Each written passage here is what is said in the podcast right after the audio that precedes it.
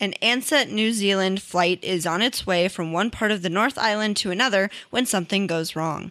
What caused this flight to crash so close to landing?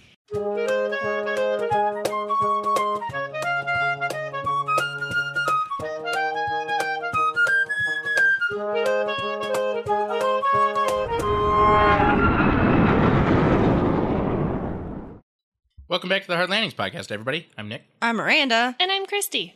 Sorry if I sound a little bit nasally today. I'm dealing with a sinus infection, I'm pretty sure. It's going around. It's so much fun, and there's also a cat. Fun fact. There's So- a cat. So that's happening too. Thank you to Sherry for increasing your patronage. Yes, thank you. We Oh. high key appreciate it. Thanks. Uh, anyone else? Nope, that's it. I don't think anything else has changed recently. nope. Thank you for all the comments and emails and everything we've been getting. Oh lord. There's been a lot. And stories. Oh my god, Okay. lots of stories. Don't don't say any more stories. I'm sorry I said anything. you can start sending in stories for the next couple of months Yeah. because now we are we're covered for like the next two. yeah. Yeah. So we will be recording a listener's episode with the like 14 stories we have or some like that. We might split it up. I'm thinking we gotta split that up. Right, I think tens probably or nine, so each of us get three is a good Yeah, one. something like that. But when it gets longer than an hour, it's it's a lot. So, it is. but thank you for sending them. But stop sending them.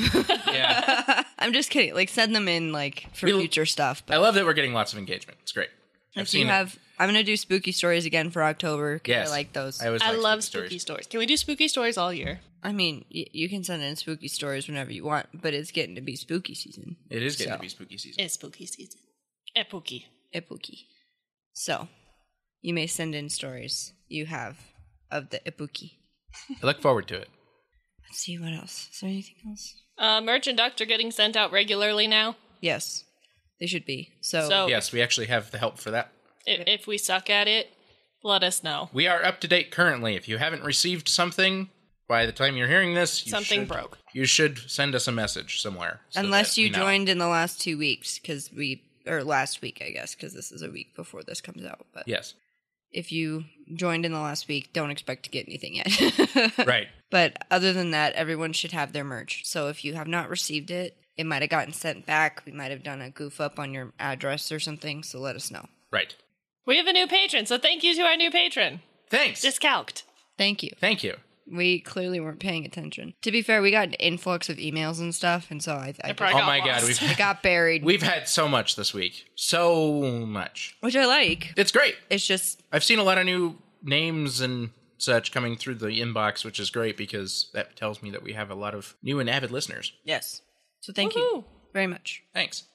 That being said, what are we covering today, Nick? Today, we are covering Ansett New Zealand Flight 703. Thanks to Thanks to Brett. for recommending this episode. Thank you. He also has another one in two weeks. Great. So, Cool. Perfect. and the last one was his too. Yep. Woohoo! So some people get streaks like this. Yes. it's Chris true. is notorious. Yes, very much so. Well, it's like if people send us emails or something that have a list of stuff, bunch. we'll put them in We're just going to throw them in at the bottom. all so, Oh, at the same time. Yeah. So there'll be probably several weeks where several people, Yeah. several, Yeah. They have done which is fine. many in a row. By Yep. the way, if you have multiple you'd like to record Yep. or you'd like to hear, that's more than fine. It's how we inadvertently did a Swiss streak. Yes. Because we did a bunch of episodes in Switzerland. Thank you to Our patron. Patron. In Switzerland. Yeah. Anyways, this accident occurred on June 9th of 1995. This is a Dash 8 100, tail number Zulu Kilo Dash November Echo Yankee. This is a flight from Auckland in New Zealand to Palmerston North in New Zealand. Okay. Both are on the Northern Island in New Zealand. Okay. If you know New Zealand, you'll know what I'm talking about. I don't, so thank you. It's okay. It nor- northern New Zealand. There are two islands in New Zealand, and both of these are on the northern one, the smaller one. Okay, Hmm. cool. So it's not a long flight. No. Captain for this flight is Norman Southern. He is. It, it's spelt kind of strange. Like it's not Southern. It's Southern. Southern. It's S O T H E R A N. So Oh. it's Southern. Southern. But they said Southern in the episode. So you know. Yes, but air Straight. disasters episodes are the epitome of accuracy. Yes, so accurate. I'm, I'll, I will be talking about that. Spoiler Yes. alert. It Spoiler happens alert. every episode. It does. Every time there's an episode for That's okay. That's why we do what we do. He was 40 years old. At the time, he had 7,765 hours total, of which 273 were on the Dash 8. Relatively new to the Dash 8. The first officer was Barry Brown. He was 33 years old. At the time, he had 6,460 hours total, of which 341 hours were on the Dash 8. So he actually had more hours on the Dash 8, but about 1,300 less hours overall. In Auckland, the 18 passengers and three crew boarded the aircraft for the roughly hour long flight to Palmerston North. The captain was to be the pilot flying, while the first officer was to be the pilot monitoring for this flight. At 8:17 a.m. local time, the flight departed Auckland as scheduled. The flight climbed to cruising altitude normally, and the cruise flight was carried out normally. As they began their descent to Palmerston North, the flight crew briefed on the VOR DME E approach to runway 07, as this was their preferred approach for the airport. So, we've talked about VOR DMEs before, but this is a non precision approach because it's a step down approach, basically. So, it gives you targets on the way in, and it uses the VOR and your distance measuring equipment, hence the DME. So, the VOR at the airport, it gives you distance from that VOR while you're on the approach on a certain course. And the VOR gives you lateral guidance. Right. And then you have set instructions of you have to be at this altitude at 15 miles out. You have to be at this altitude 12 miles out. You Right. have So, you use the DME, the distance The- measuring equipment. Right, the DME. So while you're using the DME for your horizontal part of the approach, yeah. or your lateral approach, you are also using the DME for your vertical because based on how far away you are, that tells you at what altitude. You said you're DME supposed to be. twice. Yeah. So you said while you're using the DME for your lateral. Yep. You're also supposed to be using it for your vertical because at a certain distance away on the distance measuring equipment, you're supposed to be at a certain altitude. No, you said it for left to right. You said use DME for left to right. Oh, I Yeah. didn't hear that. Uh, I did. Oh, so you're talking like that- that's not what I was talking about. I was talking about distance from the airport. You also use it for you use the VOR for I your know, left to but I'm right. saying I'm saying you misspoke, so you might want to say it again. Not really. I, I, was I- taking what I was. I Saying. understood what he said. So so that you use the VOR for your left to right. You use the DME for your distance too, and you use the DME for your distance above your altitude on the approach. So because Use- the chart tells you on the at what point along your approach you're supposed to be at what altitude. yeah, you're s- it's you're supposed to monitor your altitude basically. So if you know you're at a certain altitude at a certain um, miles away from the DME, Right. you realize that okay, we got to this point, we need to be at this point at this we need to you know descend this much time to get there at this point all that Right. stuff so it's not like a glide slope where a glide slope will get you down to the runway it's basically like here's Yeah. the steps you need to take so eventually you'll get to the runway It gives you a rough glide slope, but it's not accurate. It's an at or above altitude. Anyway, so they were trying to set up for the runway 07 VOR DME. E. A short time later, the air traffic controller instructed the flight to perform the VOR DME E approach to runway 25 instead, due to departing traffic interfering with the runway 07 approach. So this is opposite ends of the same runway. It's a Okay. one runway airport. So if they were trying to do the approach on runway 07, but airplanes are taking off on 25, oh that's a they're problem head to head. It's a little bit of a oops. Yeah, air traffic control was like, "Mm, no, we're we're just gonna do two five. You can't do that. Yeah. The area was entirely under overcast conditions at the time, and much of their descent and initial approach was carried out in IMC or instrument meteorological conditions.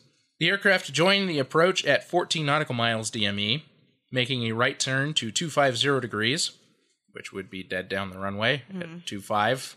They are we've talked about this in the past, but numbered per your Heading. compass Yeah. directions you're heading. During the turn to, for final, the captain reduced the throttles to idle to help slow the airplane and follow the descent path. The first officer then advised the captain, quote, 12 DME E looking for 4,000, end quote, as the airplane was flying at 13 DME E at 4,700 feet. So he's stating that 12 miles to the VOR on their DME, they should be at 4,000 feet. Right.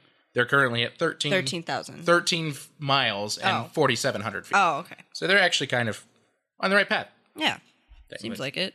Someone goofed up though. Or we wouldn't be here. That's right. Exactly. Somebody did a goof. Somebody did a goof. The first officer then advised the air traffic controller that they were, quote, established inbound, end quote. Not really an official call, but they're just telling him, like, hey, we're on the approach. Just before reaching 12 DME, E, the captain called for the gear to be lowered. The first officer asked him to repeat the instruction because he didn't hear it, and he did so. The first officer then lowered the landing gear. First officer then stated, quote, Okay, selected and on profile 10. Sorry, hang on, 10 DME. E, We're looking for 4,000, aren't we? So, fraction low.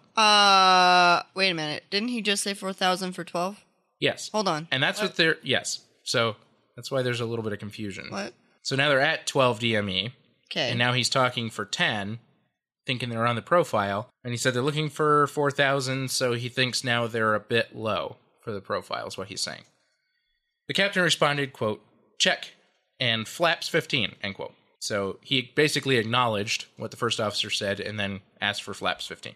The first officer started to say, quote, actually, no, we're not 10 DME, E, we're, end quote. The captain whistled at that moment at the first officer and pointed, stating, quote, look at that. I don't want that, end quote. you don't want what? no. What he was pointing at was the landing gear indication light, Oh. which showed that the nose gear and the left main gear were down and locked, but the right main gear was not down and locked. Uh oh. Spaghettios. Oh, spaghettios. The first officer responded, quote, no, that's not good, is it? So she's not locked. No, it turns out. So she's not locked. So alternate landing gear? End quote. The captain acknowledged, stating, quote, alternate extension, you want to grab the QRH? End quote. The first officer responded, yes. And then the captain stated, you want to whip through that one, see if we can get it out of the way before it's too late. End quote. So they are now aiming for the checklist to do an alternate gear extension process Okay. checklist. And the captain's telling him, hurry. the captain then stated, quote, I'll keep an eye on the airplane while you're doing that, end quote. The first officer located his quick reference handbook and found the correct checklist, the quote, landing gear malfunction alternate gear extension checklist. Okay. It's quite the name. He began reading the checklist from the first point on the list. At that moment, the sole flight attendant on board entered the cockpit to inform the crew that the right main gear was not down. Thank you. We are well aware. the flight crew acknowledged this, and the flight attendant thanked them and left the cockpit. Well, at least, I mean, to be fair, I think it's good that someone said something. Correct. This was actually within the company's policy and actually part of their CRM. Like, hey, just so you know, in case you weren't paying attention. And it, it's unique to this airplane because of the fact that the landing gear hangs from the engines. Oh. yeah, it it Uh, can- doesn't hang from the fuselage. So it can or actually the wings. right. So it can actually be seen from the passenger windows on the passenger cabin. So the flight attendant could see these Oh, I see. Okay. landing gear hanging and one was not. Yeah. The captain then instructed the first officer to slip down the list a little to speed up the process, so just skip down. Yeah. Go down. At the time, this was within the company's policies for the captain to request a checklist be shortened or certain points be skipped. The first officer acknowledged and began reading again further down the checklist. He read through the checklist correctly until the point that read, quote, landing gear alternate release door, open fully and leave open, end quote. The first officer responded, which it is, as he opened the small door above his head. So there's a little tiny door above his head on the cockpit that has a handle in it. He then continued, stating, quote, and insert this handle and operate until main gear locks, actually nose gear, end quote. The captain noticed that the first officer skipped a couple of points on the checklist and corrected him, stating, quote, you're supposed to pull the handle, end quote. Yeah, I'm like, it's, it's there. Just pull it. You just pull it. You just pull it. The checklist points that were missed read, quote, main gear release handle, pull fully down. The handle. Yes.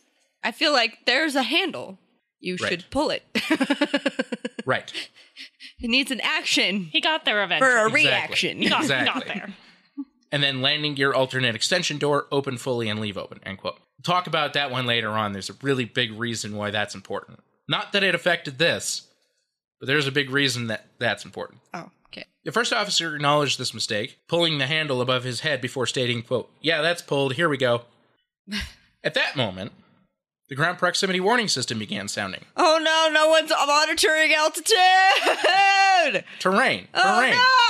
Oh no! ah. oh no! The captain immediately pushed the throttles forward and pulled back on the stick. About four and a half seconds later, after the alarm started, that is, The nose gear and the left main gear struck a hillside before, before the airplane struck another hill, separating the right wing. And then the rest of the airplane struck a hillside, causing the tail and left wing to separate and the fuselage to slide and break up. Oh. When the airplane came to a stop, there was no immediate fire, though there were a couple of small ones, but it wasn't like a big Huge explosion. Explosion or boom, boom. anything. Okay. Survivors began finding their way out of the cabin. Some passengers had to assist others out of the wreckage.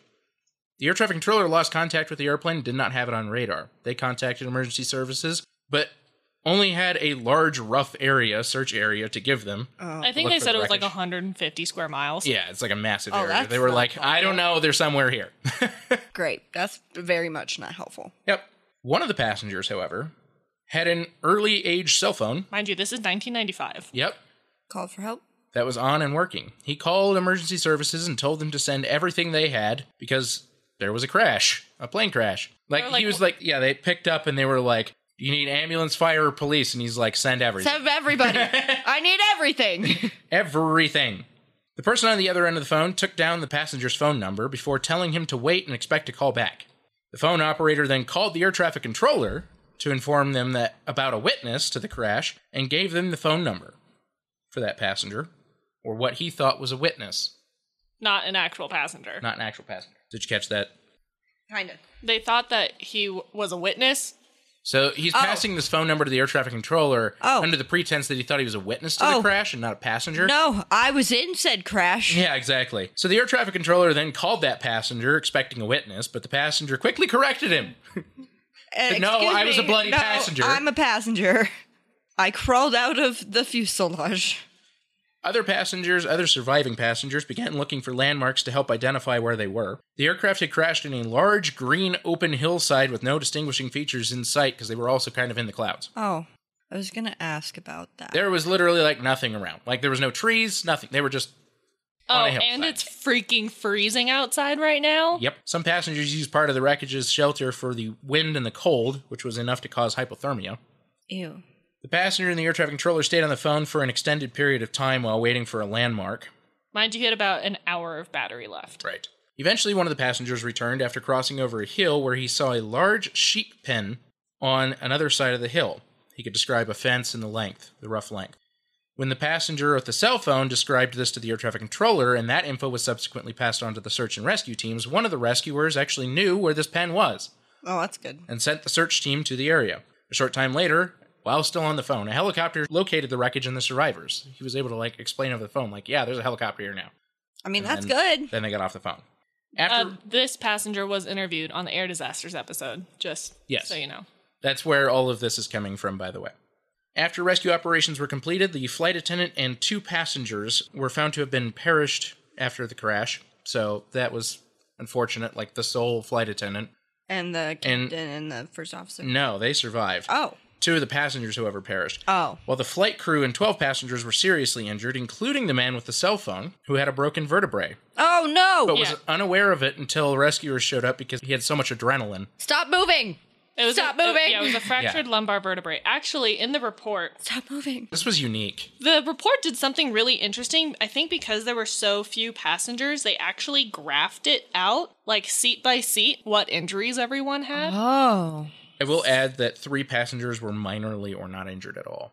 which is insane. That's Crazy. fortunate. One fatality was unrestrained. So not wearing a seatbelt. The flight attendant.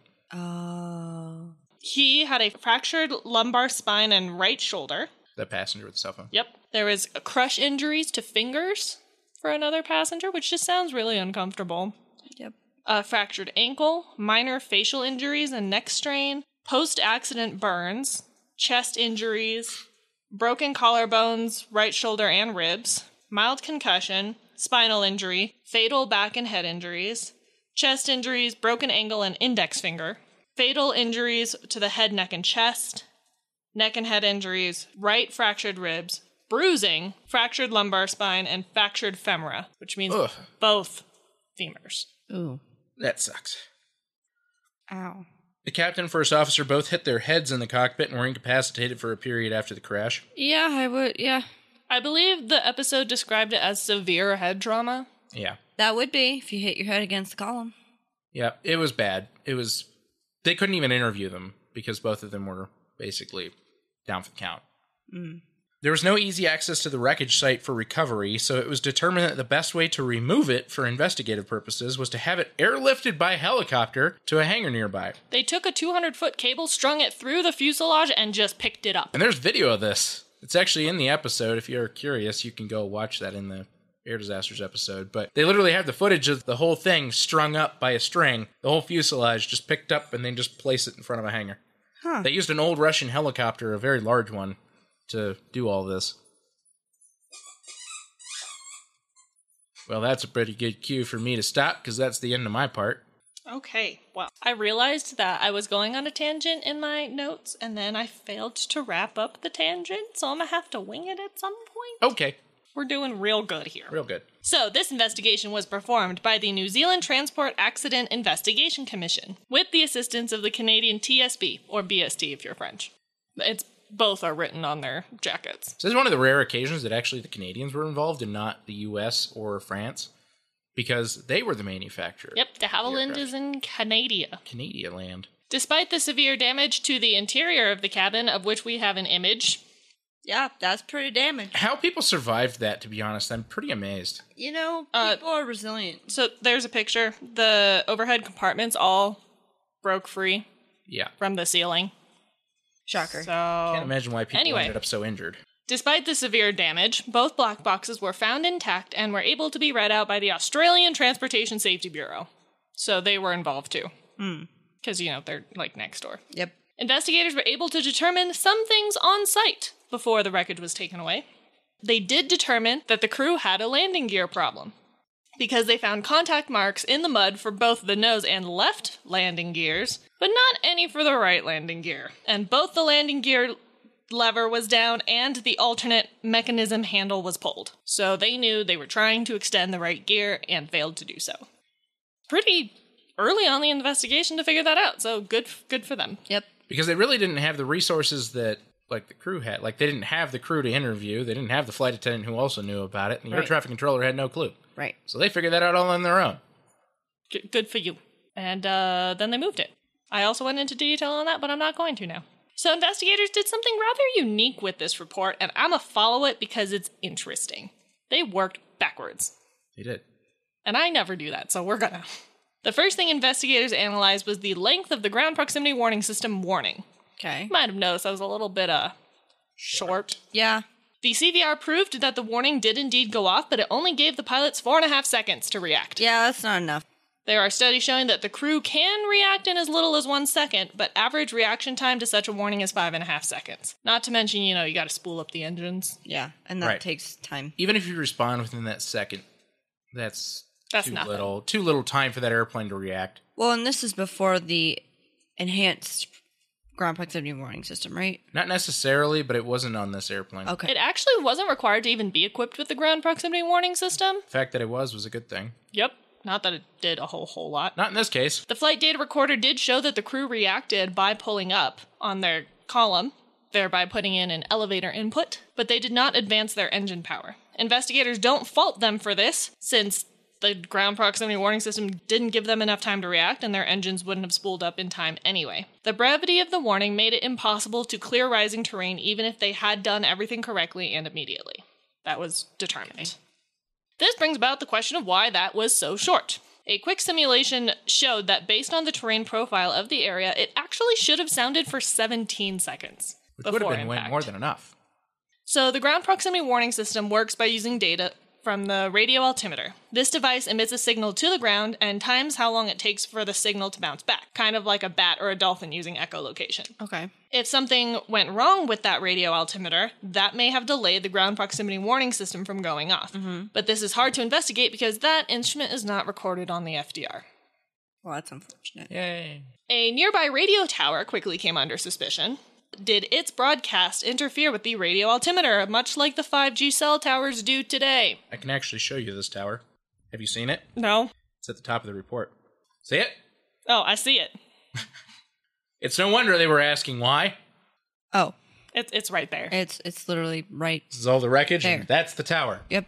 So I can understand why they might be looking into that. Turns out, no, it would not interfere because the frequencies it was broadcasting are not the same as the radio altimeter. Which should it be anyway? Yeah, well, tell that to the 5G cellular network. Listen, we won't we won't get on that tangent till later, probably the post episode. But they could have fixed that, and they didn't. Right. So when I was writing my script, fun fact, I meant to answer why the ground proximity warning system didn't go off, and then I kind of went on a tangent and followed my tangent to the end of the notes. So now I'm uh, winging it. And in any case, go ahead. Go ahead. So another suspicion that uh, occurred, I guess, the antenna for the radio altimeter has on it "Do not paint." Did they paint it, Yes, however, bruh? they painted it with a non-metallic paint, So it shouldn't have done anything. so it shouldn't have done anything. But but They just pretty in much- case, you probably shouldn't have painted. It still wasn't a good idea. Yes, you're right. Still wasn't a good I idea mean, to paint it. I realize that it's non-metallic, but also It- Oh, maybe just don't do it anyway. Ultimately, they determined this probably wasn't the the issue. So part of the reason that I went off on the tangent is because the report never really gave a conclusion as to why. and that's because they never figured out why. According Awesome. according to the air disasters episode, it was probably a software malfunction. They never determined why. It would be hard without actually having the radio altimeter to actually know. I just gave you one of the findings. That's what I So, know. is there anything the pilots might have done to inhibit the ground proximity warning system? Here's the tangent. Actually, yes. Pilots approaching runway 25 had a history of getting nuisance warnings from the ground proximity warning system because of the hilly terrain, or as the investigators put it, undulating. I don't like that. I don't like that either. It's pretty bad. So the airline had them lower the gear and extend the flaps earlier in the approach. Because the aircraft was configured for approach, it limited the circumstances in which the GPWS would go off. Okay. Investigators poo pooed this, saying that anything that reduces the efficacy of the ground proximity warning system, especially on a high terrain approach, should be avoided. Yeah. Yeah. Yeah. The other justification the airline had for this approach method was that it reduced crew workload immediately prior to landing. But in so doing on this flight, it actually increased the crew's workload as they then had to deal with trying to get the landing gear to extend while on approach and trying to do it in time without having to go around. The ideal scenario would have been to extend the gear later in the approach and, in the event of a failure, execute a missed approach and go into a holding pattern while trying to extend the gear. I mean that makes sense. That brings us to the whole situation regarding the landing gear. So, continuing to work backwards. Senior pilot said that the airline had a culture that promoted, quote, aborting the approach to resolve an abnormality whenever it was practical to do so, end quote. I mean that's a good thing, right? So why didn't they do that? But the written approach said that the captain had the discretion to decide whether to resolve while continuing the approach or to go into a holding pattern. there you go. Per airline procedure, he was not wrong in deciding to continue the approach. I mean, they thought they had plenty of time to fix the problem, to be fair. I mean, if they didn't mess up, yeah. Once it became clear that the landing gear had not extended, the captain asked the first officer to quote unquote, whip out the QRH, see if we can get it out of the way before it's too late. As the first officer began going through it, the CBR revealed that the captain asked him to skip the first part of the alternate landing gear procedure and get to the quote unquote actual applicable stuff. that's not why you have a checklist. He was Right. actually entitled to do this per airline procedure. Which is But it's not great. there's a checklist for a reason. I agree. Like I realize that if I mean if it's like a, a semi memory item, right? Like you know the first couple things on the checklist, I'd understand that. But if you don't, just go through the whole checklist just in case. I agree. And honestly, actually, the first officer probably did too. In any case. But we don't know. Here is where we get to one of our favorite subjects crew resource management. Yeah. The captain explicitly said that he would be the pilot flying while the first officer executed the alternate landing gear procedure. But the captain then became preoccupied with helping the first officer and failed to notice. That their altitude had dipped below what it should have been. Uh huh, he Yeah. had a steeper descent rate, and it was taking him below the advisory profile. According to company procedure, if the pilot monitoring had been assigned a quick reference handbook checklist, they are no longer required to continue monitoring the descent. And that is what happened here. When interviewed, the captain said he had been taught when he was a first officer that in such circumstances, the first officer should have still been monitoring, and as such, he was relying on the first officer to keep monitoring while trying to lower the gear. That's BS. I'm sorry. Especially That's after- not when you have to do when you're preoccupied with figuring out what the hell's going on with an issue and you have a checklist, you're Doing the en- checklist. entirely engulfed with the checklist to try to figure out the problem. You are not going to try to do a whole bunch of other monitoring stuff on top of that. That's too much. And that's why, especially after he said, I will keep an eye on the airplane while you do that. That's a big indication to me that, like, Really, he was handing off those duties to like let him just do the checklist. That's that's what he's telling him. So why should he expect anything else? Dude. And in any case, in most airlines around the world, this has to be how it's done because in real CRM, how else can you do that? If somebody's having to do those checklists, they can't also monitor. It's too much. Yep. Now let's analyze that situation with the first officer. Why didn't the gear extend when doing the alternate procedure? Well, the procedure was written such that it enabled pilots to perform it without having previously rehearsed it, though they had during training. Partially. It was found that during training they had never run through the full alternate checklist. Fun fact. However, in reading through it, investigators found that it would be fairly easy to skip steps in the procedure because there were lines close to each other with similar wording, Oh, don't do that. making it easy to lose where you are in the sequence. Oh, heck this is, yeah. So this is what happened to the first officer, and I didn't explain this, but because the two checklists are next to each other, he started reading the wrong one, which is where he got to this handle thing, where he's Oh. Before like he he has to was put the supposed handle to. in. What he's talking about, he has to put the handle in, is in the floor of the cockpit between the two of them. There's is- a pump handle. is a panel with a pump handle he has to attach and then crank for the nose gear should it be the problem. Oh, I heard the nose gear thing that and I was Right. going to You ask. caught that. Right. That's why he read the wrong checklist and then the f- captain corrected him back to the other one, which is for the main gear, which Yes. is up above his head. The steps in the checklist also weren't numbered. Come on. I mean, all right, listen, as a person with a learning disability that would have issues reading a checklist like that without numbers, I would definitely have that problem. We're staring at a QRH with number Numbers. checklists. I Yeah. feel like that's just self explanatory. Seems pretty simple, right? This was evident when the first officer had already skipped ahead to the manual pump part of the procedure and not having yet pulled the handle from the ceiling to extend the gear. Right. By the time the first officer confirmed that the handle had been pulled, the ground proximity warning system went off. And then it was too late. And now for your regularly scheduled air disasters and accuracy. Excellent. The episode depicted that the first officer did not pull the handle far enough to actually lower the landing gear. Oh, but the damage to the landing gear system was actually too great to determine whether or not that was the case, according to the report. oh, okay. So I was reading the report, I'm like, they never mentioned that he didn't pull the handle far enough, and that's because they never determined one way or the other if that was the case, and I don't know why air disasters did that. Right. In the yeah, in the report they literally just they don't, they state like they don't know. They can't prove that he didn't pull it all the way.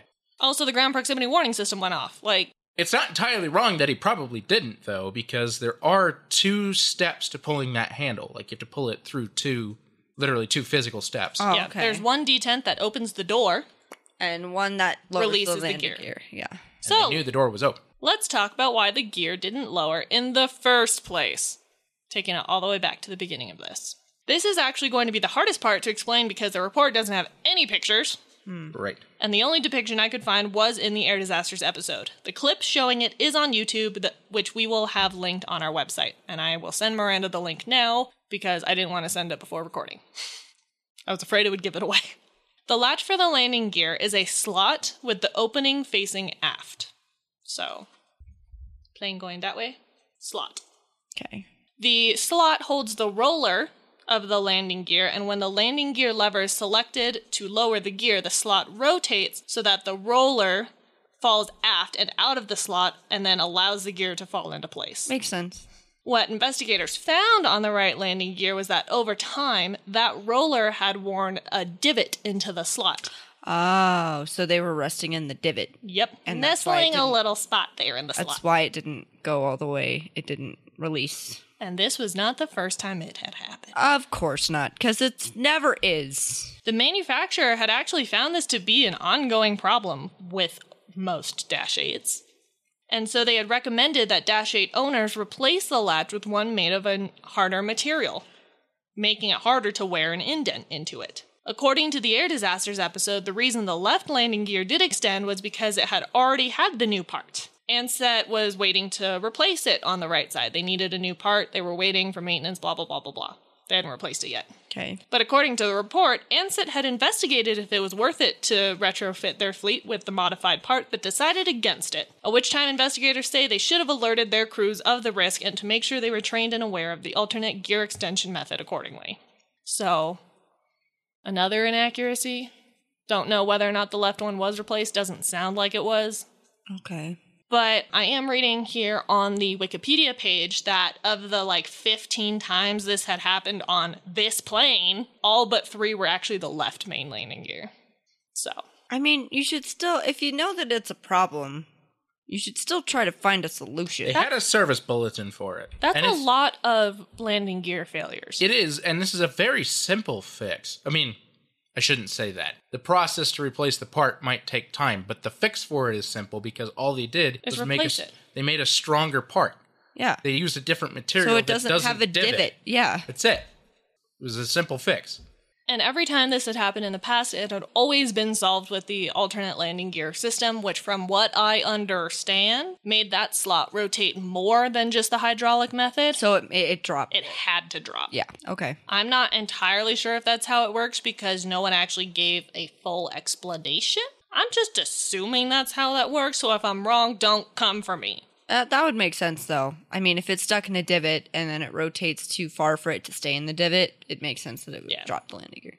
So that's all I got. It it's a this this one has layers, It's it's an onion or an ogre. Yeah. but I opened it from the inside out because I'm a wackadoo.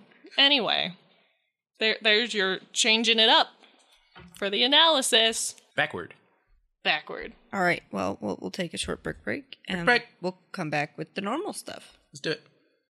When you need mealtime inspiration, it's worth shopping Kroger, where you'll find over 30,000 mouthwatering choices that excite your inner foodie. And no matter what tasty choice you make, you'll enjoy our everyday low prices, plus extra ways to save, like digital coupons worth over $600 each week. You can also save up to $1 off per gallon at the pump with fuel points. More savings and more inspiring flavors make shopping Kroger worth it every time. Kroger, fresh for everyone. Fuel restrictions apply. We're back. We're back. Hello. Okay. We're going to do some findings and recommendations. Their findings are short winded, but there's a lot of them. Oh, Does that actually make them short winded? I don't know. I don't Compared know. to the NDSB, they would probably write just about as many, but they would be like three paragraphs each. Oh, True. hey, calm These down. are usually one to two sentences. At You're least. so hyperbolic. That's kind of how it works, though. Anyway. I still picked and chose what I wanted to Oh, read out. good God, there are a lot. There are a lot. I still picked and chose what I wanted to read out, and there's, you know, some. some, he says. I'm going to read quite a few, actually. But, and then we'll do the causes and causal factors, which is in place of the probable probable cause, and it's a chunk. You're a causal factor. So I, I will read all of that out. But first, the findings. They found that although the captain and first officer were experienced pilots, the captain was not experienced as a captain, nor was the first officer experienced as a co pilot in a two pilot crew. They both had a lot of hours, and they didn't really explain this, but neither one of them had a lot of experience in a two person crew. So they were just used to flying on their own. I guess. I don't know. So That's pretty much what they explained. what? That wasn't even really in the analysis at all. No, it really wasn't. However, this didn't really seem to affect their CRM too much because their CRM wasn't that bad most of the time. Yeah, but it wasn't great either. Nope. It was actually kind of terrible. At the end, yes. Once they got to the Obviously, checklist part, yeah. Everything else was actually going pretty well up to that point. You know, at the important part. Yep. There's kind of reasons for that, though. We'll get to that. That's not necessarily their fault. Though the captain did get charged. With manslaughter. That case was dropped. You can't. It took six years, though. Yeah. He did have to leave the country and go fly somewhere else because nobody else wanted to hire him. They found that the captain had completed the company's command training successfully, so the company had trained him to be a captain. But they're saying that he didn't have enough experience as a captain. They found that the failure of the undercarriage to extend normally, which occurred during the aircraft's instrument approach to Palmerston North, was probably due to the wear on the right main undercarriage uplock latch. Duh. They found that the extent of the wear of the uplock latch is determined after the accident exceeded the Messier Dowdy limits referred to in temporary revision SUP 383 to the manufacturer's maintenance program issued in November of 1994. So, all of seven months earlier. So, the whole thing is that they had a temporary revision for this and they had limits on how far this part could wear. And they determined that part on this airplane was well outside of that limit. Despite being allegedly inspected. Right. They found that the five month period which elapsed before temporary revision SUP 383 was reviewed was excessive, so the company didn't look at it for five months. They They found that the wear on the right main undercarriage uplock latch would not have prevented the manual release system from operating, so they still should have been able to manually release the landing gear. They found that the operator's initial decision not to modify the aircraft's undercarriage should not have jeopardized the safety of the aircraft significantly. So, even though they chose not to replace the part, they still should have been able to perform a safe landing Yes. ultimately this was really this shouldn't have been a big deal basically is the gist of that the whole them having to manually extend the landing gear not really a big deal actually it should just be a that's it basically pull the handle and down it goes should lock in place thanks gravity Thanks, gravity. and that's the end of the story then the airplane should land normally then they just have maintenance reset everything continue flying And really, they should have gone around to do that. Yep. That's the primary thing. We'll talk about it, but that's really what the investigation determined was ultimately the cause. That's the reason that the captain really got charged with manslaughter is because he chose to continue Yeah, the approach instead of and going force around. the situation rather than go around. We'll get there. They found that the operator did not take the optimum steps to ensure that the Dash 8 crews could deal with any malfunction of the undercarriage system safely in the light of the Dash 8 aircraft's history of the main undercarriage not extending normally. They knew this was an issue and they still chose not to train the flight crews how to deal with this normally. They found that the necessity to lower the right main undercarriage using the alternate gear extension procedure should not have endangered the aircraft on its approach to Palmerston North. They found that the operator's QRH checklist need to be improved to ensure standardization in reference to similar procedures and to avoid the potential for the reader to confuse similar nomenclature on lines in close proximity. That means the two checklists that he had right in front of him that were nearly identical. We'll talk about it, but there was two different names for those checklists, but they were so similar that it was very easy to mess that up. Yeah. And that's why I said that's actually really important when I was telling the story Yeah.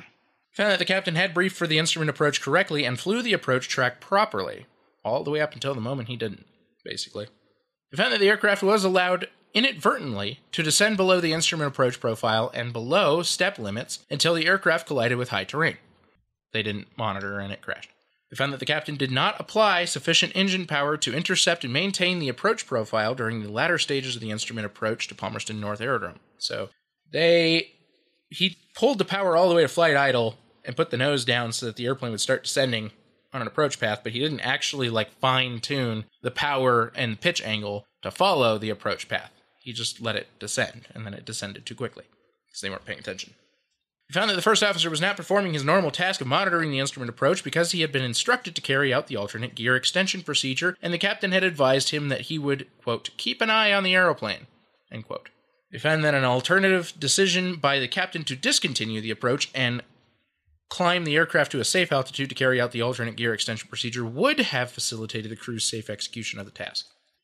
They found that the absence of a company standard operating procedure for the crew to discontinue an approach while they dealt with an abnormal situation may have influenced the captain's decision to implement the alternate gear extension procedure while continuing the approach. So the company also didn't train or give any procedure that when you have to deal with this kind of thing, you should probably just go around and get it handled before you try to do an approach.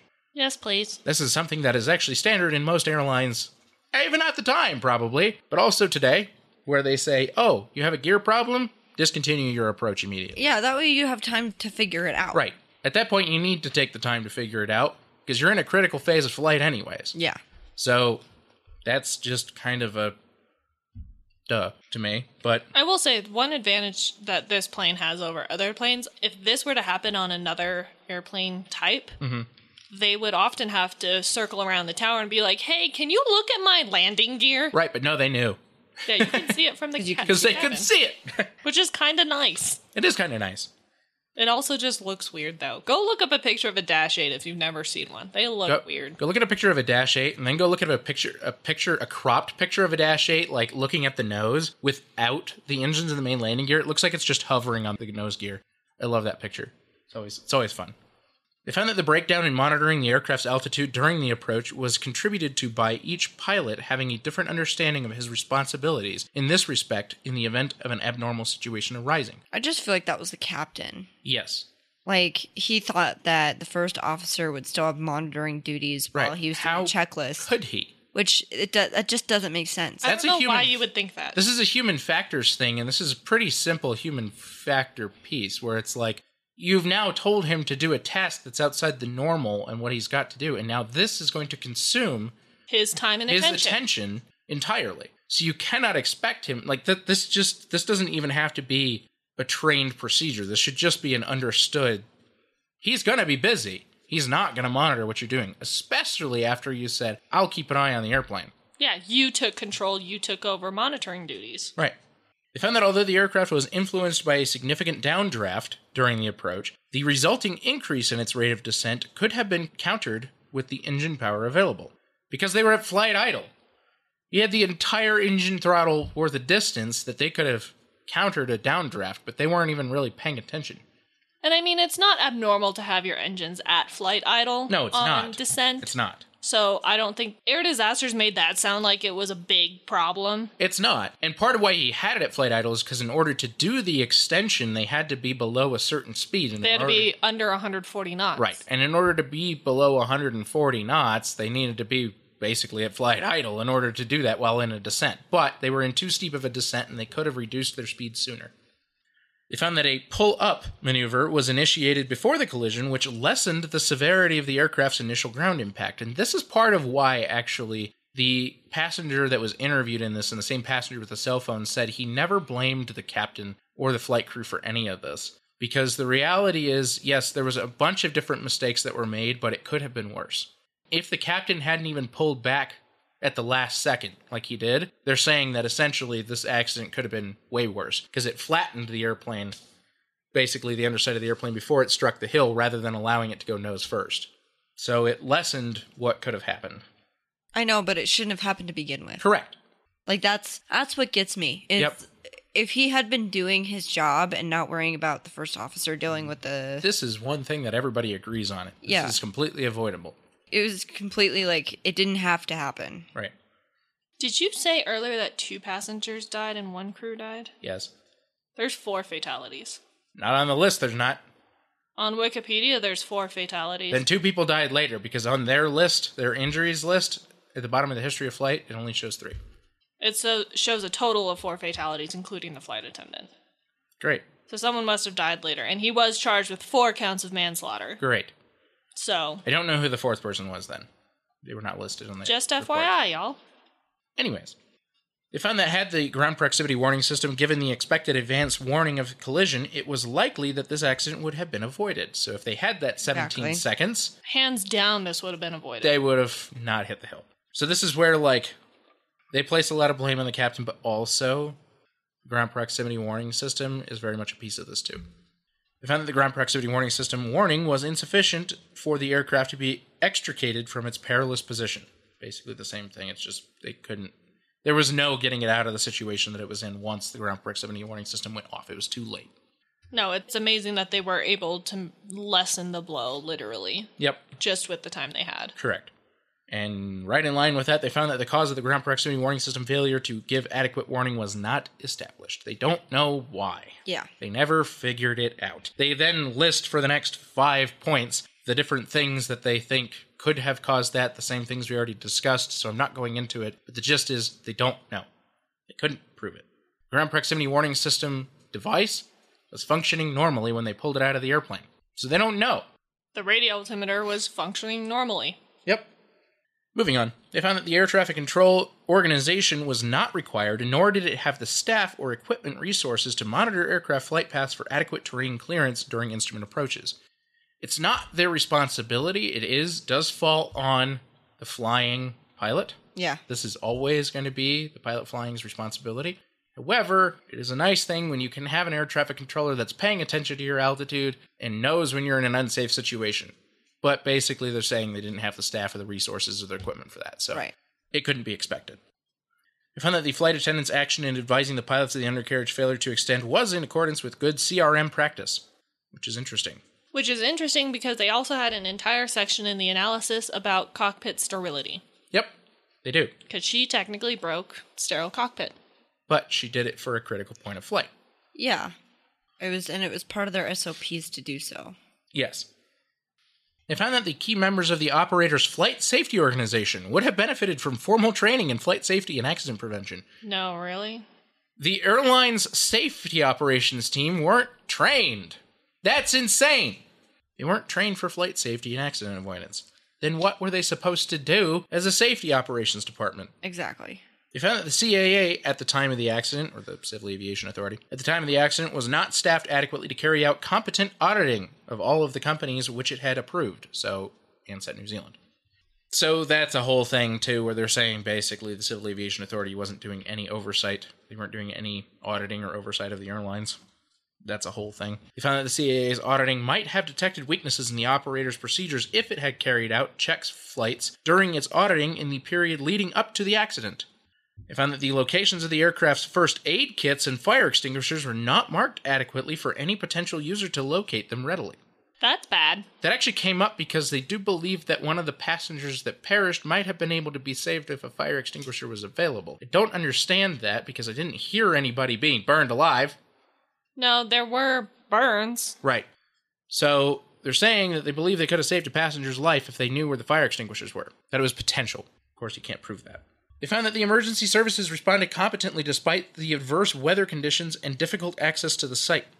They found that the emergency locator transmitter's efficiency was reduced significantly by the loss of its aerial. The antenna on the ELT was broken, and therefore they couldn't hear the frequency coming from the airplane, so they couldn't find it. This is a key thing when you're looking for airplanes that have been suspected to be in a crash somewhere. These ELT usually can help you find that quickly. They found that the location of the accident site might have been discovered some minutes earlier if the ELT's aerial had not been lost. So, if the antenna wasn't broken, they might have been able to figure that out. That's it for findings. So, now we're going to do this causal factors thing, which I will read if you would like. I was ready. Oh, if you want to read the causal factors and everything that comes with it, because it is the next page and a half. I was I was ready. Okay. Anyway, okay, so the investigation identified the following causal factors. Here is the crew section. The captain did not ensure the aircraft's engine power was adjusted correctly for the aircraft to intercept and maintain the approach profile.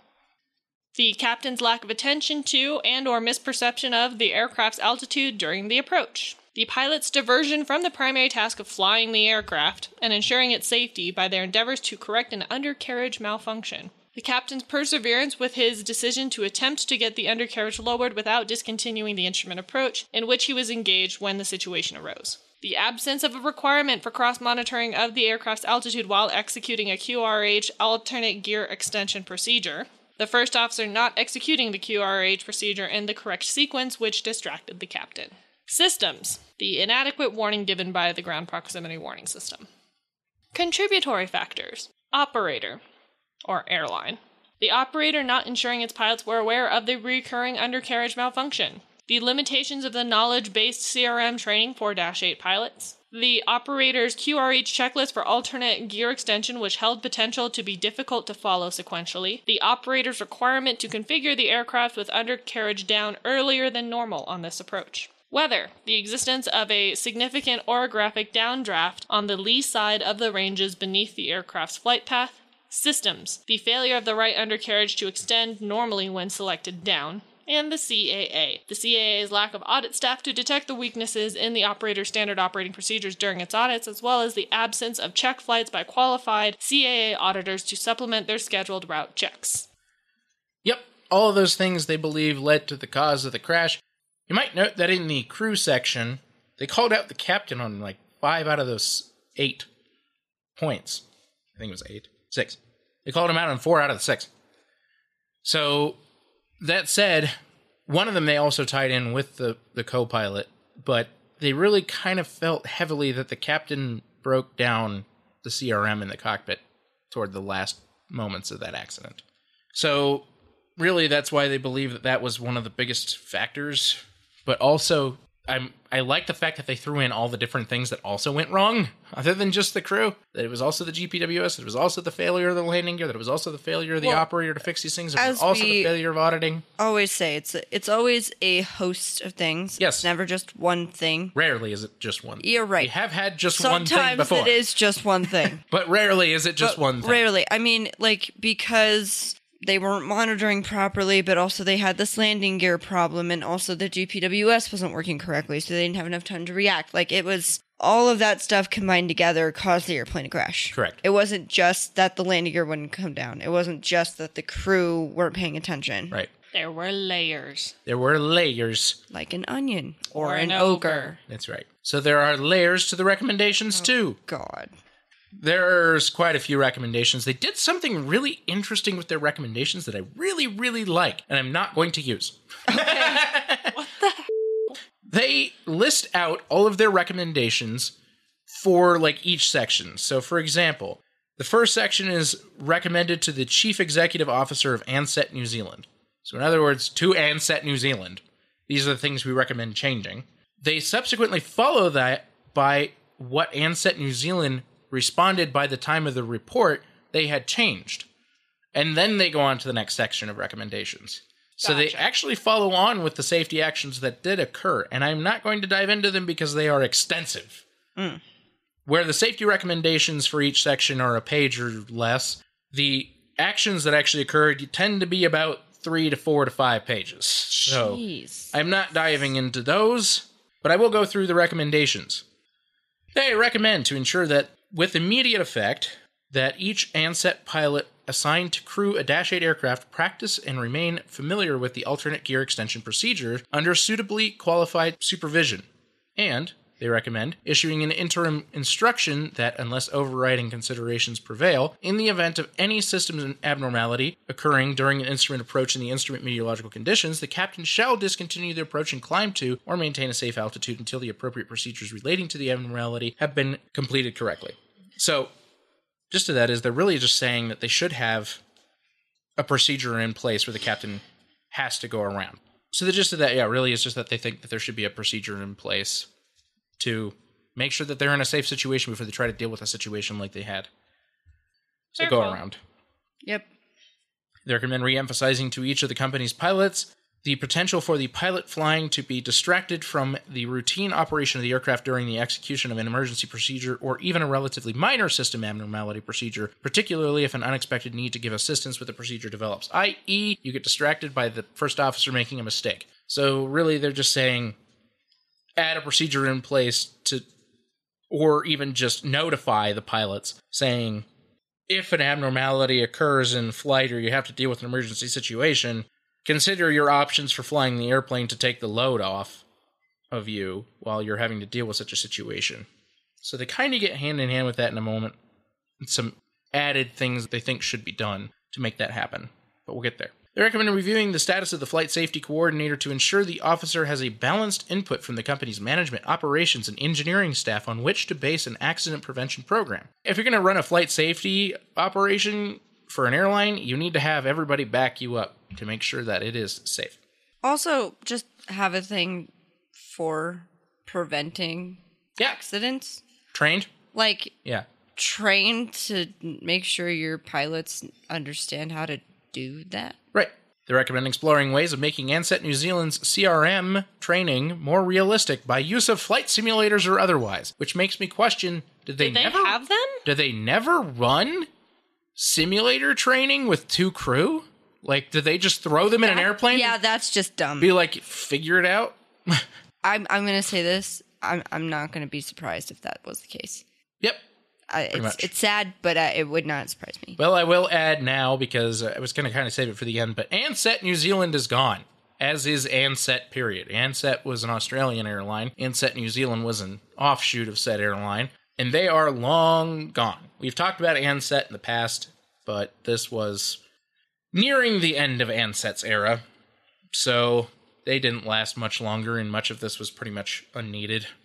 They recommend reviewing Anset's QRH checklist for, quote, landing gear malfunction alternate gear extension and, quote, number two engine hydraulic pump caution light on with the hydraulic quantity below normal gear extension, end quote. With a view to standardizing the procedures where actions should be identical and eliminating the possibility for confusion between, quote, alternate release door, end quote, and, quote, alternate extension door, end quote, yeah, during the reading of the checklist. which one functions as which one? Right. One of those performs the function for the main landing gear, and one performs the function for the nose landing gear. So it's kind of important to understand which one's which and make that clear Yep. because if it's not clear in the checklist, then it is easy to get confused, hence, the first officer did. They recommend taking immediate steps to embody the modifications designed to minimize nuisance warnings by the Dash 8 ground proximity warning system. So, there are modifications that were put in place so that it wouldn't give you nuisance warnings, but also they're like, don't avoid it.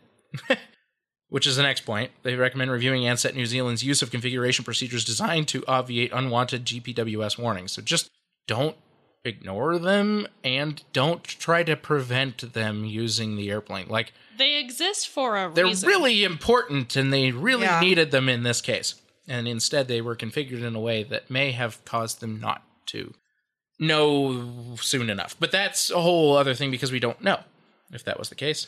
We recommend reviewing ANSET's practices of setting MDA once established on the approach, with a view to implementing a procedure which will not set the MDA before it is safe to descend to the altitude. So, MDA, what they're saying is basically making sure that that is your absolute minimum descent altitude for the weather given, which I'm sure they had on this approach, which I'm sure would have kept them above the terrain.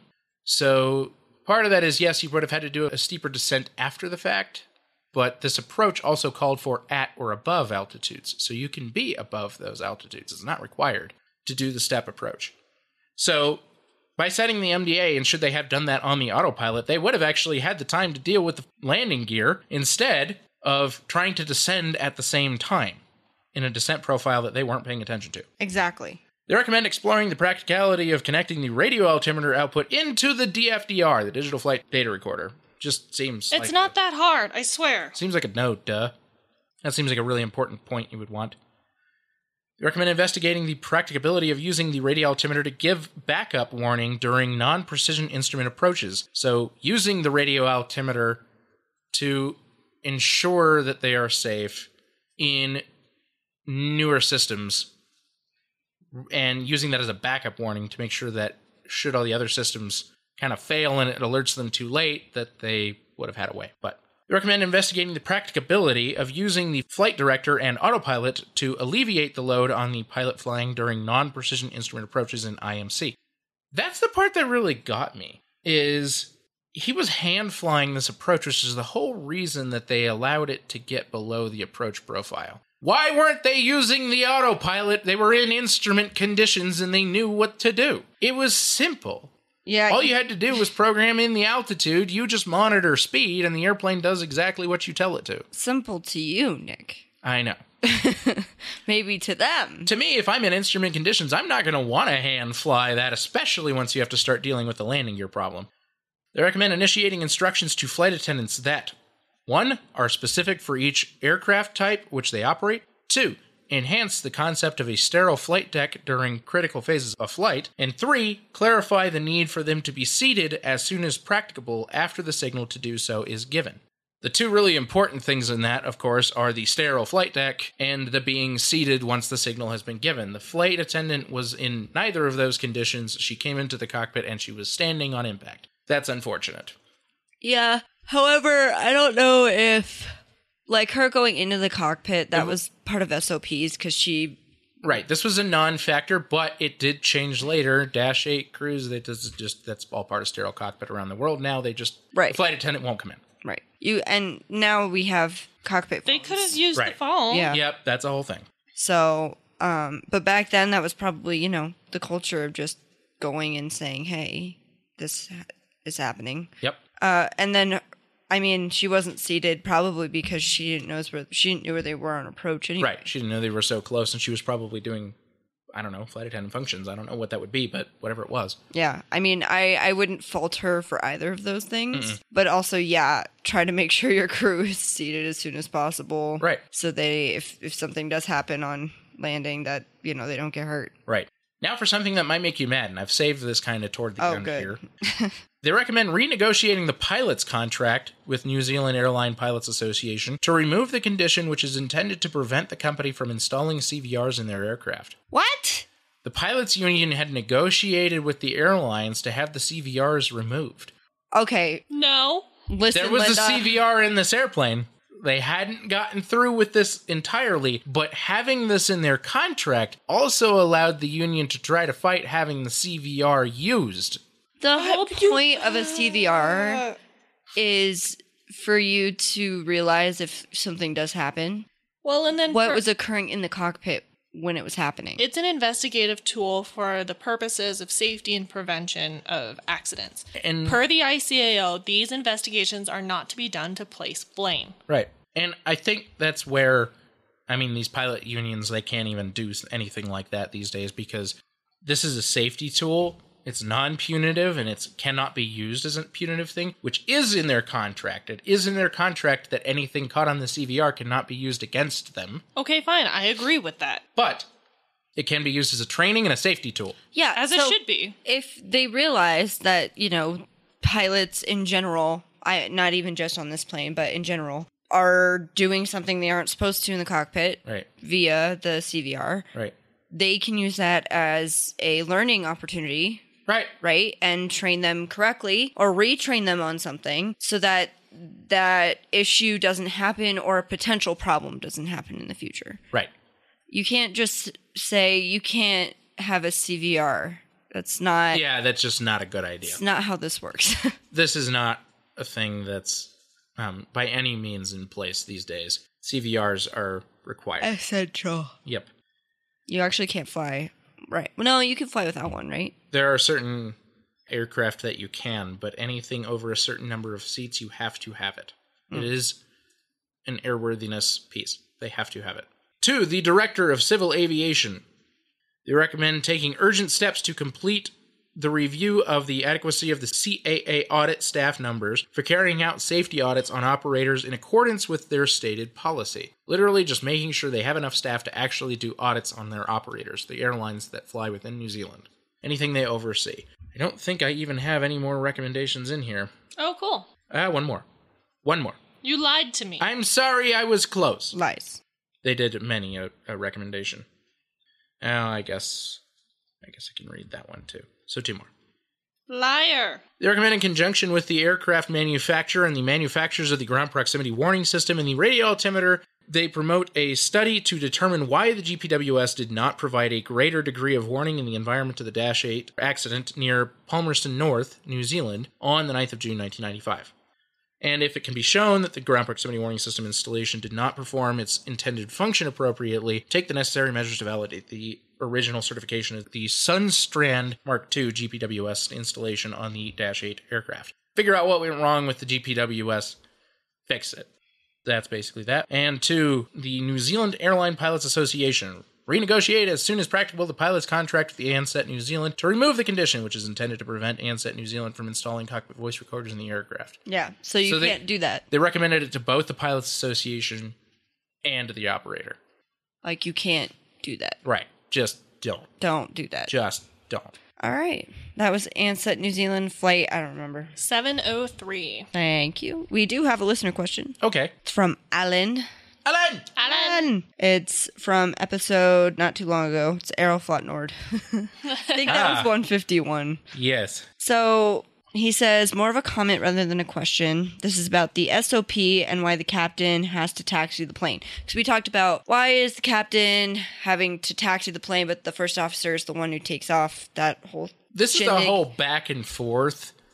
Like that whole thing about they required the captain to taxi the airplane while the first officer then could fly the airplane once they were airborne. He ha- he gives us a reason. Continue. So a lot of planes only have nose wheel steering tillers on the side of the plane, kind of like an optional extra when the plane is purchased. That may explain why the pilot in command may have to taxi. The That SIC may makes not be available to. So and that may, may yes, that may absolutely be true. And in this case, they may have had it that way. They may have only purchased the airplane with a tiller on one side. I didn't even know that was a thing. You can also taxi an airplane with your feet.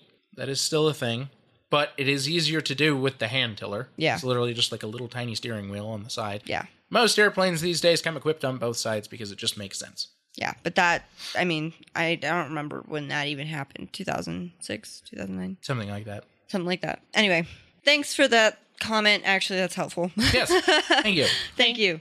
Yay for perspective. Yes. Again, if you have any questions, we have a spot on the website where you can ask listener questions. This is also a good spot to put corrections like that. Yes. Uh, 'Cause- when, you know, or maybe we have a question and we don't understand why and we talk about it in the episode and you may have an answer. Like that. Yeah, that's helpful. So It if, is. If you have that kind of stuff, we appreciate it. But also, if you guys want to know anything about us in general, I think I, we've said this before, but uh, like anything about us as people or whatever, you can ask it there as well. You don't have to ask about episodes. You're a person. We also answer a lot of that stuff in the post episodes. We for Those do. of you that really want to know. Yeah.